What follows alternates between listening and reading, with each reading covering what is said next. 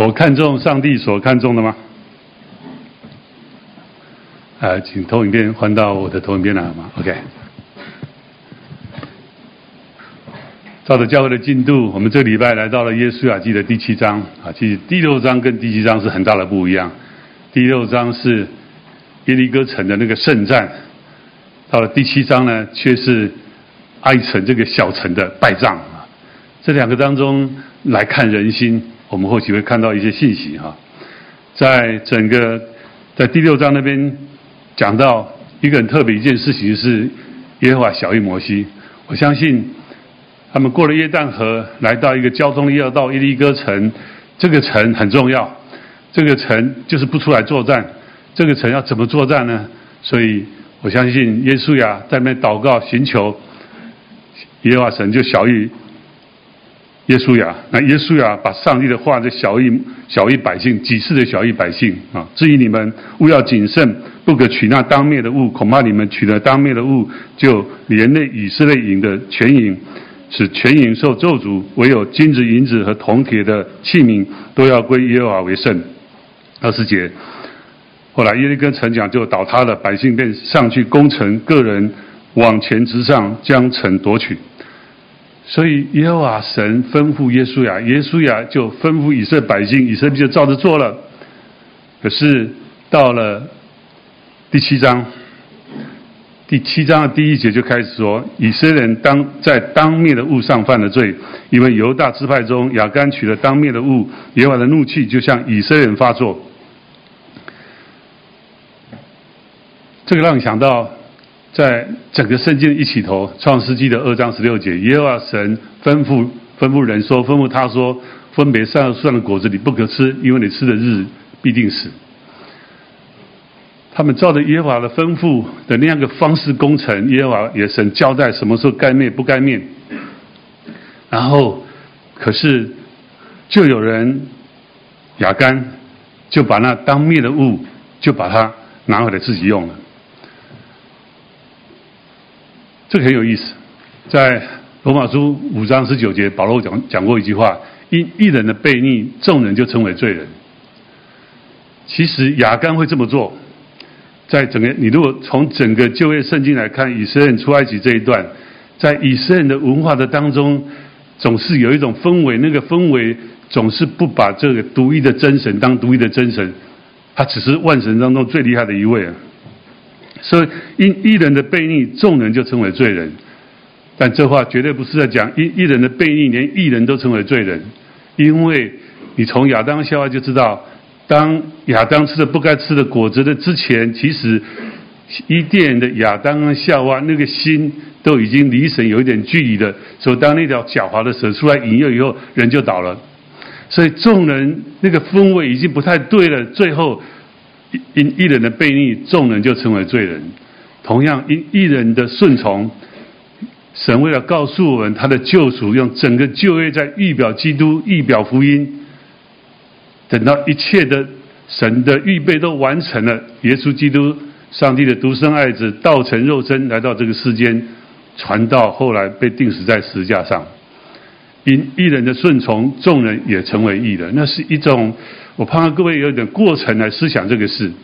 同样的，今天我们要看这个耶稣雅记的七章的时候，也要从以色列人对神的认识这个过程来看。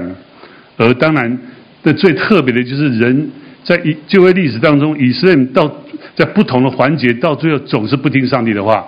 可是这位因一人的顺从，耶稣基督道成肉身，他的一生当中就是在遵行神的话。我找了三节经文。来看耶稣在世上活着的时候，他在传道的过程，他的思想，他的核心信念是什么呢？我们来读这三节来。耶稣说：“我的教训不是我自己的，乃是那差我来者的。因为我没有凭自己讲，唯有差我来的父已经给我命令，叫我说什么讲什么。不爱我的人就不遵守我的道。你们所听见的道不是我的。”乃是差我来者之父的道，所以耶稣基督在他的一生的当中呢，无论任何环节，他的思想、他的决策、他的思维、他的忧愁、他的困难、他的挑战，始终在遵行神的话。不是只有知道神的话，他还遵还遵行神的话。我认识一个人，他姓秦，秦朝的秦。我是在福音戒毒的春家认识他的。这个人很快我就认识他，他印给人的印象非常深刻，因为他记忆力超强。每次在讲到的时候，讲到哪一节经哪哪哪个经文，他马上就知道说，哎，他在哪个出处。我说神爱世人，他马上说约翰福音三章十六节。然后呢，你问他，呃，这个约翰福音三章十七节什么，他马上背给你听。他对经文的那个那个记忆力真是超强。可是他被毒品捆绑，那他爸妈已经走了。他爸妈在走以前呢，为他预备一个特别的安排，希望他还能够有一笔钱，所以每三年呢，他可以领到二十万。所以他在借主村家努力的读圣经，努力的生活，然后一切都很好。可是三年到的时候呢，他就就受不了了，就想办法吵闹，啊别不认错不认罪，然后就离开了。就这样一而再再而再，一共有七次。第七次满了，他离开，同工有时候算一算，那二十万他去喝酒，他去吸毒，他去做不该做的事，通常呢一到两个月之内就应该回来了。过了七次之后，等他第八次再进戒毒村家，因为他想戒毒村家的时候是。跪着那边哀求说：“我不行了，我如果不进戒毒村家，我就要死了。你们说一切规定我都遵守。”就这样，第八次、第七次离开之后，过了两个月都没有回来。童工觉得不太对劲，想办法联络，后来到他家里去，他已经死亡多时了，吸毒过量。知道上帝的话跟遵行神的话，那是不一样的。巴不得今天我们天天读圣经，每个礼拜在教会听到怎么把这个道活出来。我想这是我们一生该有的操练。在这节经文的当中，你怎么看这节经文？这里有人的价值跟物的价格。其实世界的价值观是让我们从物的价格想人的价值，所以物的价格呢？哦，这个人开名车住豪宅，这个人穿名牌，哦，这个人出入都有跟从，这个人一定了不起，他一定位居高位，他是很重要的人，有价值，非常有价值的人。这是世界的价值观，可是不是神所看重的价值观。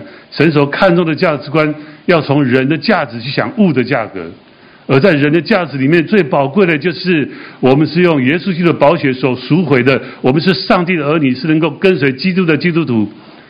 来看我们所经历、所碰到的物的价格，这个价格再怎么高，都不可能让我们去破坏、离开这个人的价值。所以，当物的价格、物所产生的吸引力，让我们会远离神的心意的话，当然我们不会那样做，因为。我们是从人的价值来看物的价格，再好都不应该破坏我们人的价值。我看中上帝所看重的吗？巴不得我们越认识神，越读经，越祷告，我们越从上帝所给我们那个生命的价值来看我们周遭生活一切物件的价格，以至于不会被物件的价格所吸引、所捆绑。第二处的经文，我们先看，也是这样看第七章。这第七章里面讲到什么？讲到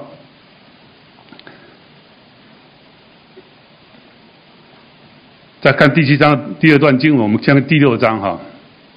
第六章，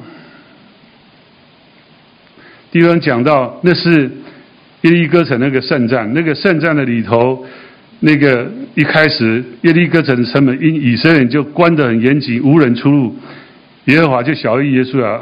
说：“看啊，我已经把耶利哥和耶利哥王，并大人的勇士都交在你手中。于是百姓照着耶和，照着这个啊耶稣亚的吩咐呢，在那绕圈的过程当中，他们什么话都不讲。等等号角一响起以后呢，百姓呼喊，祭司也吹角，城墙就倒塌，百姓便上去进城，个人往前直上，将城夺取。耶和华与耶稣亚同在，耶稣亚的声名就传扬遍地。耶和华神晓諭摩西，是因为我相信耶稣啊向神呼求。可是，在第七章的过，你是看不到这样的过程。我们来看第七章，第七章，因为他们知道埃城是个非常非常小的城，所以呢，当下呢，耶稣亚从耶利哥打发人去窥探埃城。他们说，只要两三千人就能够攻击埃城了，不必劳累，众民都去。太简单了，不需要神。因为那里的人少，于是民中有三千人上到那边，竟在爱城的面前逃跑了。爱城人击杀了他们三十六个人，结果这个一个小小的失败，众民的心就消化如水。所以这样一个小城太简单了，所以没有耶和华晓諭约书亚，没有约书亚向神呼求。可是。人怎么看神呢？他是生命的主宰，还是人的秘密武器？在需要的时候，在困难的时候才用它，平常是不用的。小时候，我出生地旁边就有几个大庙，常常有一些节庆。有时候小时候真的是很孤僻，有时候就躲在供桌下面听那拜拜的人说什么，大部分就是。什么爱国奖券啊？以前我们叫爱国奖券。爱国奖券第一特奖得奖以后，他怎么样啊？就是跟神要神来听他，听他以后人给一点回应啊。没有耶和华晓諭约书亚，没有耶书亚向神呼求，好像只有困难的事我们才要求告神，简单的事。我们就不用求告神。可是我们的主是什么样的主呢？当你看四福音书有这样的记载，马太福音说，耶稣听见了，就上船，从那里独自退到旷野里去。去什么？从整个四福音书的概念来看，去祷告。马可福音次日早上天未亮的时候，耶稣起来到旷野地方去，在那里祷告。路加福音那时耶稣出去上山祷告，整夜祷告神。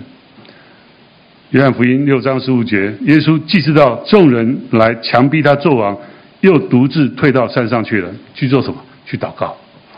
耶稣基督，上帝的独生爱子，道成肉身，他还需要祷告吗？但他既是人子，他在世上有各样的迷惑挑战，而且他知道他一生当中最重要的就是从头到尾都要遵行神的话。我相信耶稣基督的祷告。向神祷告，他始终是在听上帝的话，始终照上帝的心意去做上帝要他做的事，说上帝要他说的话。所以，今天我们在生活的当中，岂有分大事小事、大罪小罪吗？怎么样？凡事来求告这位神，凡事来。求告这位神给我们生命的力量，好叫我们所读的话语可以活出来，在你我的群体的里头，在家庭的当中，在学校里头，在职场的里头，在教会的里头。这本圣经，上帝的话要能够活出来，我相信那常常呼求神、经常的来倚靠神是需要的。过去十六年，我参与最多的侍奉是有关福音戒毒，在不同的机构的当中。每次我到戒毒村家，每次我就遇见同工，我发觉他们总是喜欢用纸本的圣经，而且那个圣经都很古老的。我都跟他们说，万一你要犯圣经呢，你千万这一本圣经不要丢掉，因为这本圣经记载的从它的那个古旧的历史，记载的你们生命改变的历史。所以到福音戒毒村家。不会强迫你信耶稣，如果你还没信耶稣的话，但是你要照着群体生活，那里头包含抄圣经，包含听到，包含这个写灵修笔记，就在这过程当中，上帝的话渐渐影响他们的，而这一本圣经的话对他们来讲，这是一个每天需要的生命的灵粮，来对抗那过去成瘾。而那个赢的感觉，在他一生当中都不会离开，所以对他来讲，他就是常常的祷告，要活出来神的道，要活出来神的话，倚靠神当然是必要的，而倚靠神当中不可或缺的，当然是祷告。所以巴不得今天世界的价值观，你虽然是个基督徒，活在这世上，你会受世上的影响，就是你跟神的祷告，常常是面到困难跟挫折来跟神祷告。所以你祷告的重点是那个困难，是那件事，而不是神。但是若你从一个属神的思维，你是经由祷告经历神，从祷告跟神的关系的当中，看神的带领，看神的话语，万事都互相效力，叫按神的益处来看那个事的困难跟问题，对焦从神的角度看困难跟问题，跟从困难跟问题看神。但其实你是在困难问题的角度被捆绑之后来认识这个神，来求告这个神，那是不一样的。所以巴不得无论大事小事，我们总要操练那不住的祷告，在祷告当中来思想，来来倚靠神，来向神呼求，求神小于我们，我们眼前所遇到这个困难跟问题，在上帝心里头是什么？这是属神的思维。千万不要用属世的思维，碰到困难问题再来求告神，而且那个不知不觉的当中，其实那个事的困难问题才是主角，神是配角来配合你的，那是属世的思维。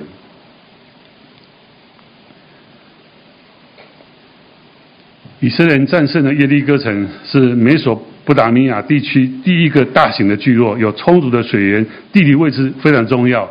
是经济跟贸易都十分的发达，而第二个他们要攻打的城也是战败的城，叫埃城，是耶稣要带领以色列人进入迦南地以后要攻的第二座城。它是个小城，本来是可很轻易拿下的城镇，可是第一个城的获胜，让有些罪性就更明显了，让亚亚干就去，就是吃吞了那该灭的物，他跟他的家人，所以这样的一个。大城跟小城，更让我们看到一个人心是什么样一个人心。若人心没有神居首位，其实人心是很容易在一些特殊的状况就得罪神了。得罪神之后，你看他们战败之后，约书亚怎么说呢？耶稣亚便撕裂衣服，他和以色列的长老把灰撒在头上。在耶和华的约柜前俯伏在地，直到晚上。耶稣亚说：“哀哉，主耶和华，你为什么竟领这百姓过约旦河，将我们交在亚摩利人的手中，使我们灭亡呢？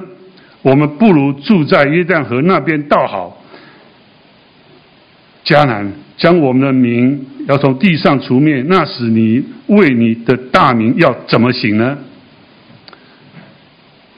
六章最后一节，耶和华神与同耶和华神与耶稣亚同在，耶稣亚的名声就遍满全地。那耶稣耶和华神不与耶稣亚同在呢？耶和华耶稣亚怎么样？其实是埋怨神的。所以当那个好像很敬虔啊，耶稣啊跟那些十二支派的众长老把灰撒在头上。就表示非常痛苦、难过、伏在地，而且是一段时间。但是你从他祷告，他他为什么要这样做呢？因为战败，因为战败，甚至有一点挑战神。你这么厉害、这么伟大，怎么可以战败呢？难道你你你你你你怎么会为什么要把我们这个带领过一段呢？不如在河那边倒好，就不会这个战败啦。一个小的战败。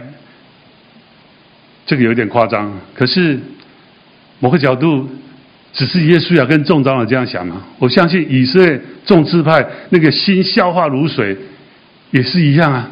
那么大的耶利哥城我们都攻下来了，没想到第二个这么小的城就失败了。从此以后我们还有什么盼望呢？完了完了，一切都完了。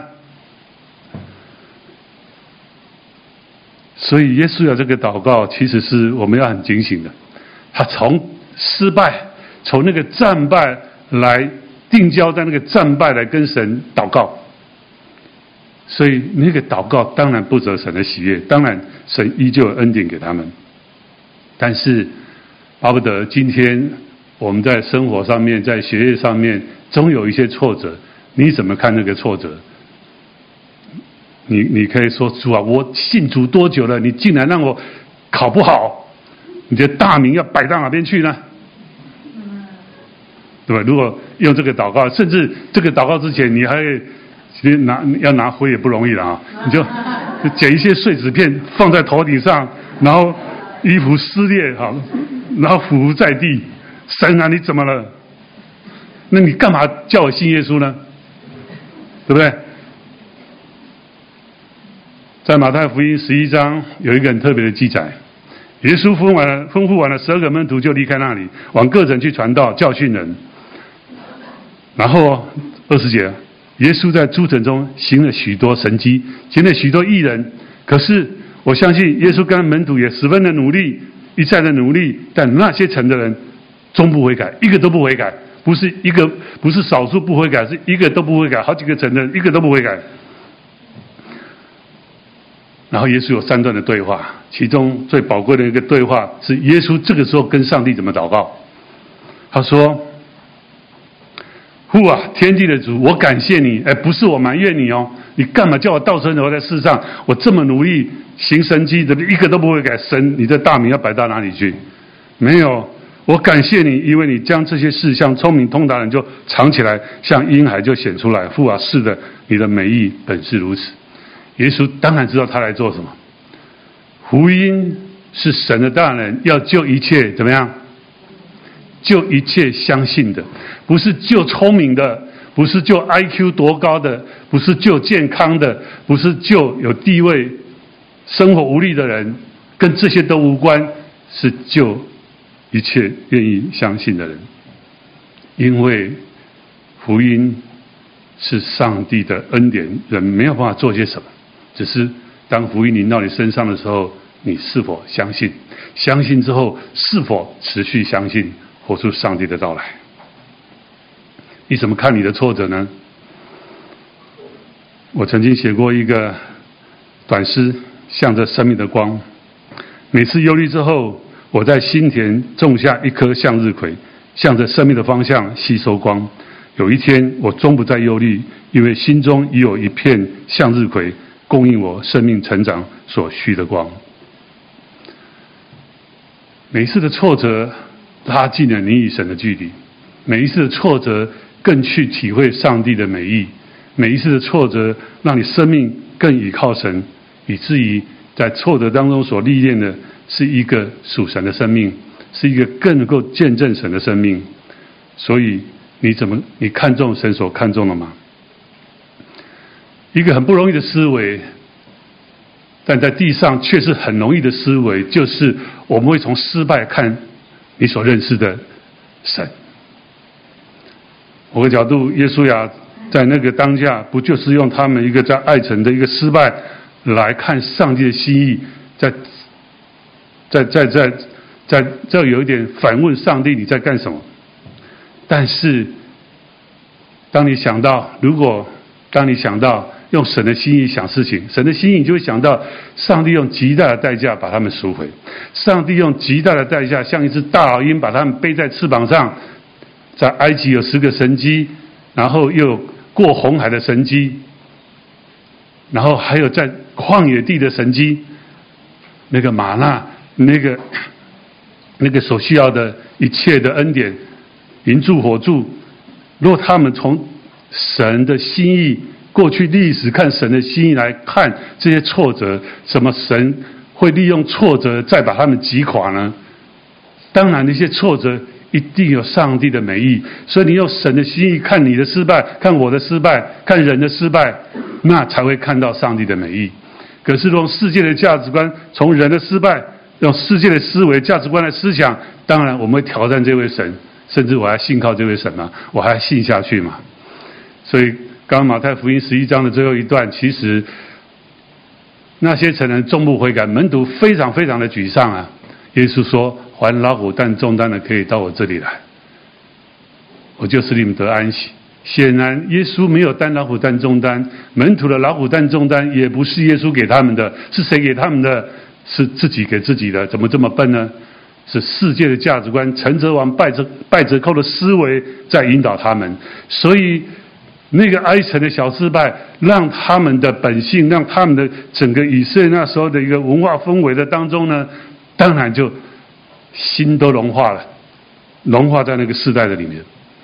所以求神帮助我们，这是一个很不容易的挑战，这是一个却是一个生命极为重要的历练。从神的心意来看我们的失败。我们一起来读啊，《罗马书》三章二十节到二十三节来。所以，凡有血气的，没有一个因行律法能在神面前称义，因为律法本是叫人知罪，因为世人都犯了罪，亏缺了神的荣耀。当人的生命出问题，就像这一个非常奥秘的一个一个身心灵出了问题，你要回去找原厂啊，造我们的神。才有盼望。当人的身心里出了问题，那第一步，我相信那就是跟神认罪。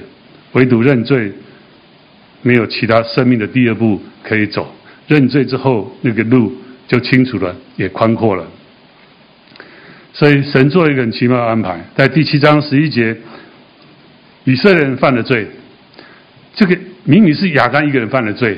但我要请各位思想是，那时候以色列文化氛围，透过耶稣啊那个祷告的那个、那个、那个价值价值观的里头，你知道他们的文化是大有问题的，对神的认识是大有问题的，违背了神所吩咐他们的，取了当面的物，又偷窃，又行诡诈，又把那当面的放在他们的家具里，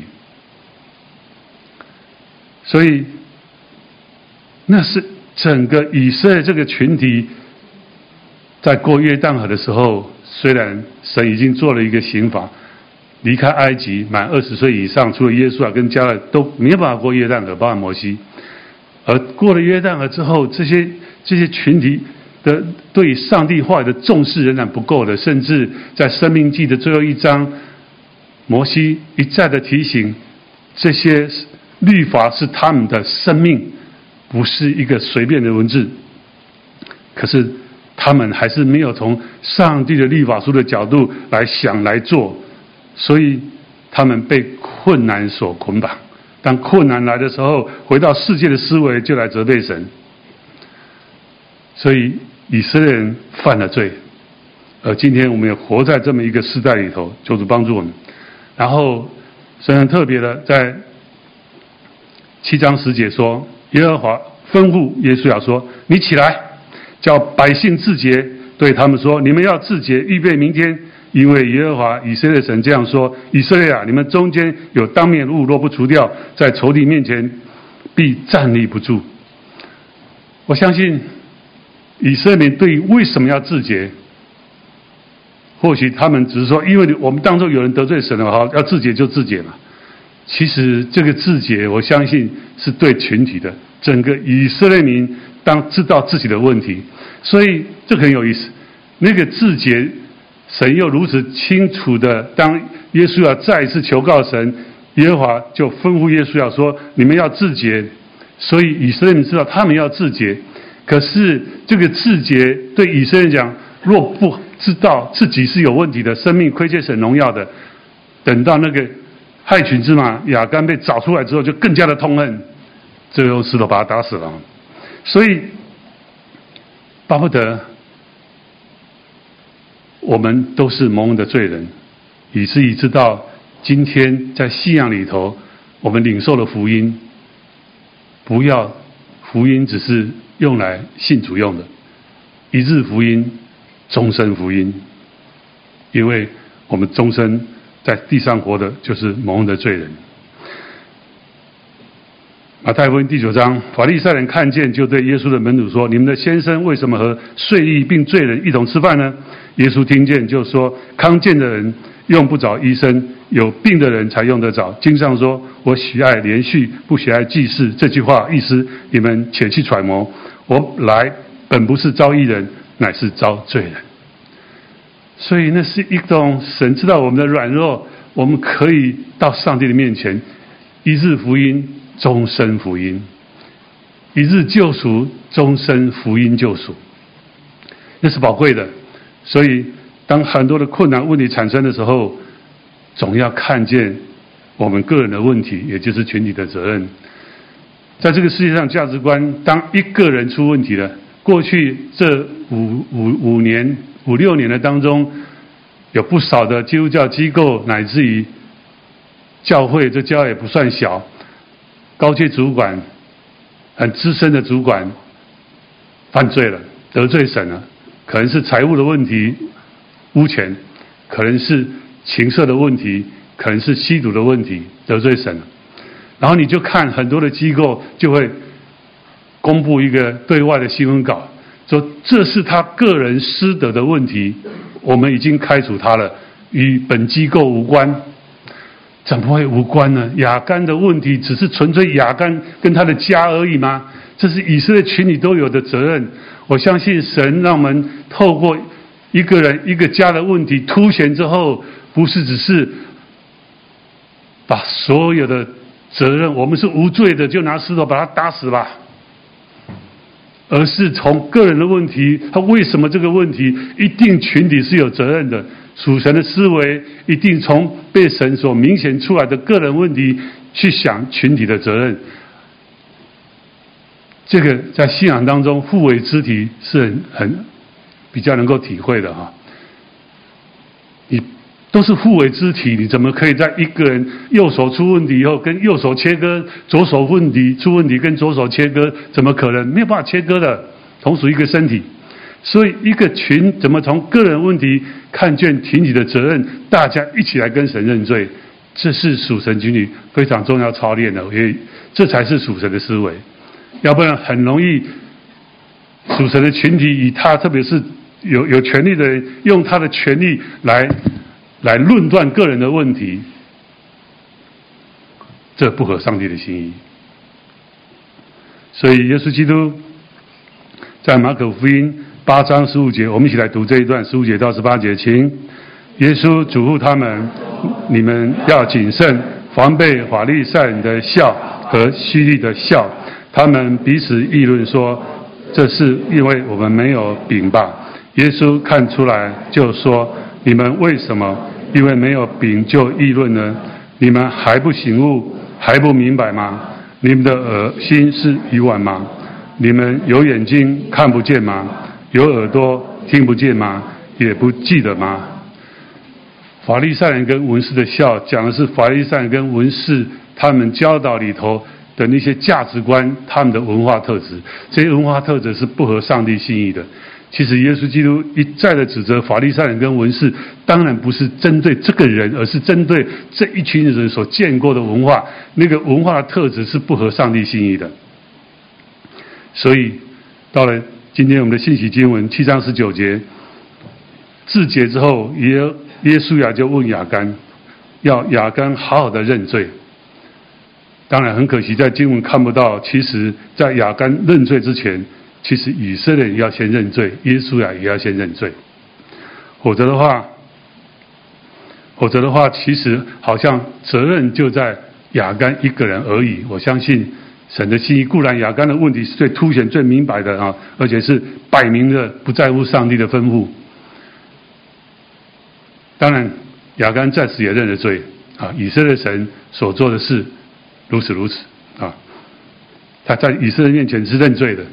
所以他也得到该有的刑罚。当然，这有人说他虽然得了该有的刑罚，但神对以色列的拣选，那那是也包含在里面。救赎仍然他有他的救赎，只是他会在世上所做的一切也也付上了代价啊。所以看不清群体的问题，看不见群体责任的后果，第一个就是看不见自己的问题，很容易指责别人，看不见自己的问题。第二个就是看不见群体的责任。二十五节，耶稣亚对亚干说：“你为什么连累我们呢？”啊，其实我们的文化塑成了、塑造了亚干这个人的形成。今日耶和华叫你受连累，于是以色列人用石头打死他，将石头扔在其上，又用火烧他所有，他跟他家所有的。看不见群体的责任，看不见群体的问题，啊，看不见群体的问题，当然就看不见群体的责任。看不见群体的责任，就看不见群体的问题。这是一个从神来的思维，我们必须要思考的。最严重的是看不见群体的问题责任，终必远离神。当然，这还要好几个礼拜，我们才会到耶稣雅记的最后一章。那时候，以色列人大致占领了迦南地。这时候应该是极大的感恩礼拜，对不对？因为也分给十一个支派了，除了利未记以外，除了利未以外，这个支派都分出去了，应该大大的感恩礼拜。不是，约书亚生气，把领袖叫过来骂。约书亚召了以色列长老、族长、审判官并官长来，他们就站在神面前。来，我们从十四节读到后面来。现在你们要敬畏耶和华，诚心实意的侍奉他，将你们列祖在大河那边和埃及所侍奉的神除掉，去侍奉耶和华。若是你们以侍奉耶和华为不好，今日就可以选择所要侍奉的，是你们列祖大河那边所侍奉的神。是你们住在这地亚摩利人的神呢？至于我和我家，必定侍奉耶和华。也就是在整个战争的过程，在取得迦南地的过程，其实以色列民对这位神始终没有把他当成独一的真神。所以这里所说要除掉，当然是以还有人在侍奉大河那边的神嘛，还有当地亚摩利的神。所以耶稣要把他痛骂一遍，你们都要。都要好好的敬拜耶和华，以耶稣啊这个领袖这样讲，当然大家侍奉耶和华，可是不是那么存心。所以当耶稣要死的别的世代，以色列别的世代兴起，竟然不知道耶和华神为他们所行的事，竟然又去拜偶像了。群体的问题，这是一个不容易的议题。今天我们很容易从个人的工作、个人能力去挑战它，但是我们很少从个人的问题去反思回想。我们群体的问题，耶稣亚记第七章远比第六章精彩，因为它是失败的。但从失败当中，如果我们好好去学习，我们可以去学习更多。所以巴不得我们都在不同的群体，家庭也好，学校也好，职场也好，教会也好，在这群体当中，当你看到一个个人。在我们的群体里面，特别是互为肢体的这个群体里面，看到一个个人生命出问题了，不要定罪论断说纯粹他个人的问题，总要思想我们这个群体的文化有一个基督的身体在我们当中是越来越清楚，还是越来越不清楚？我相信个人生命问题越大，群体的文化要见证基督的身体就越难了。而我们从这个属世的思维是今天，当我们从一个群体的文化来自我省察，再去看个人的问题，以至于对个人的生命有更多的怜悯。巴不得从个人生命，从属神的思维看到群体的文化，从群体文化回到属神的思的思维里面，不是把所有的问题都落在个人的生命，落在个人的里头，但是属世的思维是。我自我们没有问题，有问题是那个个人，所以他一他他他出问题了，就把一切的责任归给他，那是他个人失德的问题，跟我们群体没有关系。我们好几张图都在讲什么叫属神的思维，什么叫属世的思维。我相信约书亚记第六章要再次的提醒我们，你我的思维是越来越受这个信仰属神话语属神。价值观属神心意的影响，还是我们的影响只在教会？走出教会的大门呢，我们就受世界的影响，那就不是看重神所看重的。我们一起来祷告。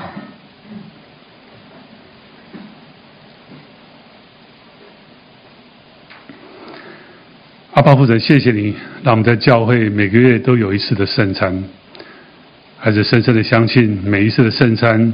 那真是生命再一次回到上帝面前自我省察的时刻，是再一次的很认真的、很敬畏神的，知道我们的生命亏缺的神的荣耀，需要求神再一次的的怜悯，求神大爱的遮盖，以至于主啊，因着你的怜悯，因着你的恩典，我们可以依靠神再次站立起来。主啊，帮助我们，帮助我们诚真诚的向你认罪，以至于我们更有从你那的力量来认神，知道神是我们唯一的主，知道神是我们唯一的盼望。主啊，更知道怎么去认份，乃是在地上不同的身份里头，都活出来属神儿女生命的位分。主啊，让这个认份成为一生当中的留意，成为在这个世上，主啊，别人在看我们的时候，无论我们是顺境逆境，总看到我们是上帝的儿女，是跟随基督的小民。主啊，特别我们为我们所经历的难处向你感恩，好叫我们在这难处当中有更深的自我省察，好叫我们在难处当中更知道我们自己，还有我们群体里头要怎么样来反省检讨，以至于我们更属神。主愿啊，耶稣雅集第七章成为我们生命当中的教导。谢谢主，听孩子祷告，这样祷告，靠耶稣基督得胜的名，阿门。